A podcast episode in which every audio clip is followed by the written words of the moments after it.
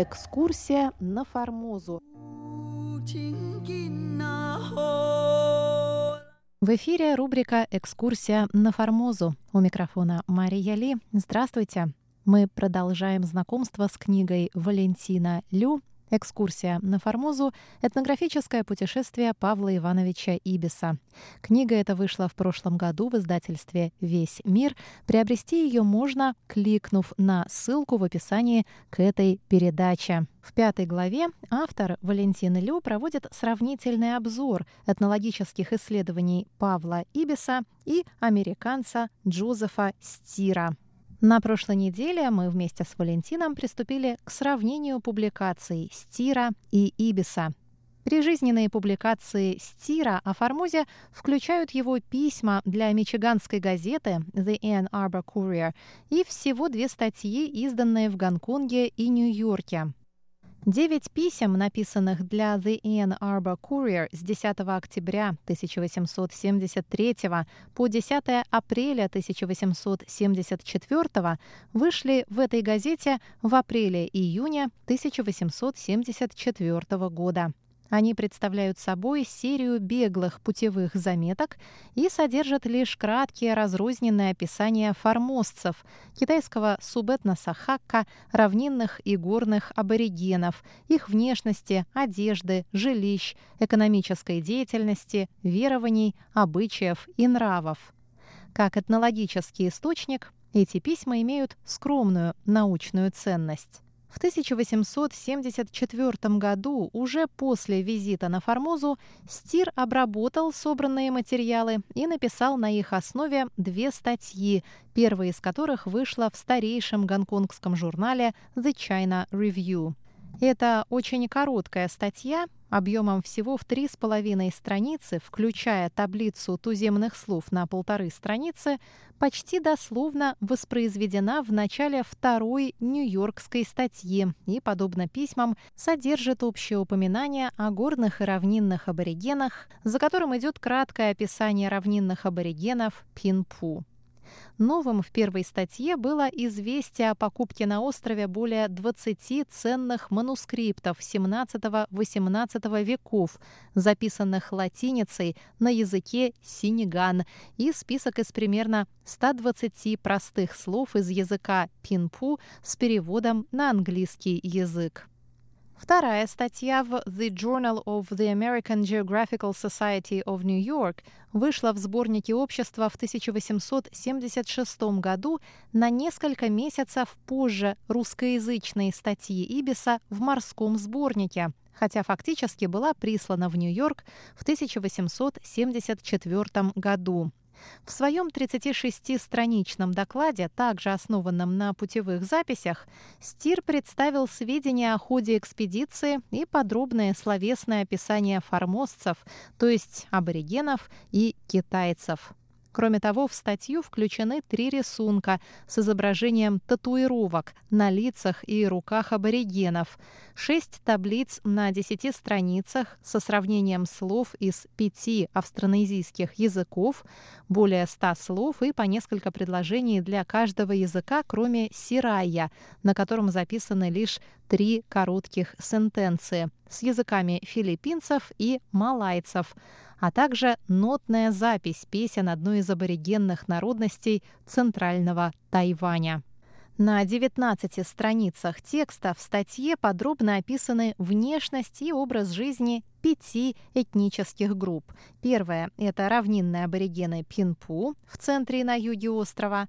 Вторые – это оккультуренные варвары Шуфань, тоже в центре острова. Третий – это так называемые водные варвары Шойфань на озере Солнца и Луны. Четвертое – неокультуренные варвары Шенфань в районе современного уезда Наньтоу. И пятое – варвары Кали в горах к востоку от Такао, то есть Гаусюна.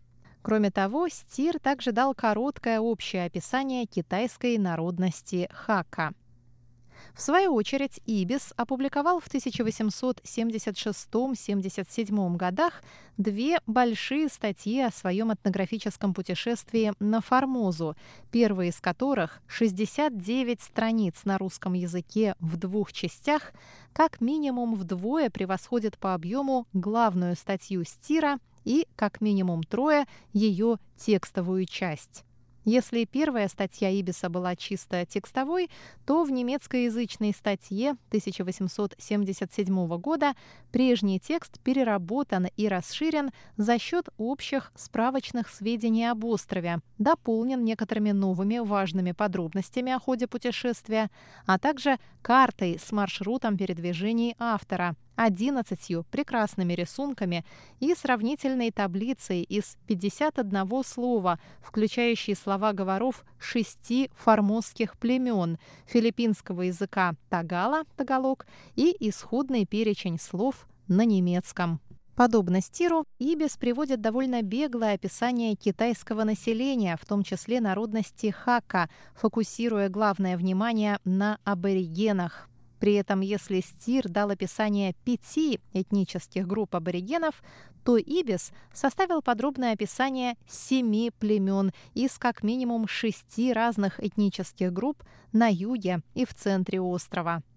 Таким образом, за полтора месяца Павел Ибис собрал и опубликовал заметно больший в сравнении со Стиром объем полевых этнографических сведений – что касается качества описаний, содержания, систематичность, методы и прочее, то его можно оценить путем конкретного сравнения записей Ибиса и Стира, прежде всего тех, которые относятся к одним и тем же местам и объектам исследований.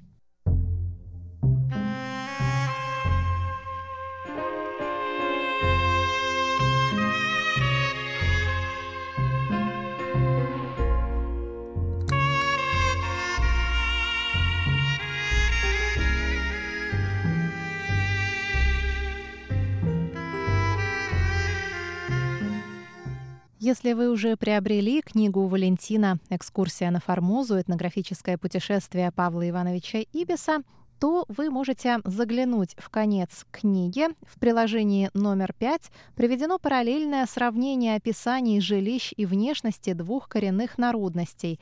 Народности Пайван из деревни Таусия на юге острова и Секуан, то есть так называемых оккультуренных инородцев из района к северо-востоку от города Джанхуа в центре острова. Из приведенного сравнения видно, что опубликованные Ибисом и Стиром материалы вполне сопоставимы по объему, форме и содержанию. При этом они существенно дополняют и объективно верифицируют друг друга.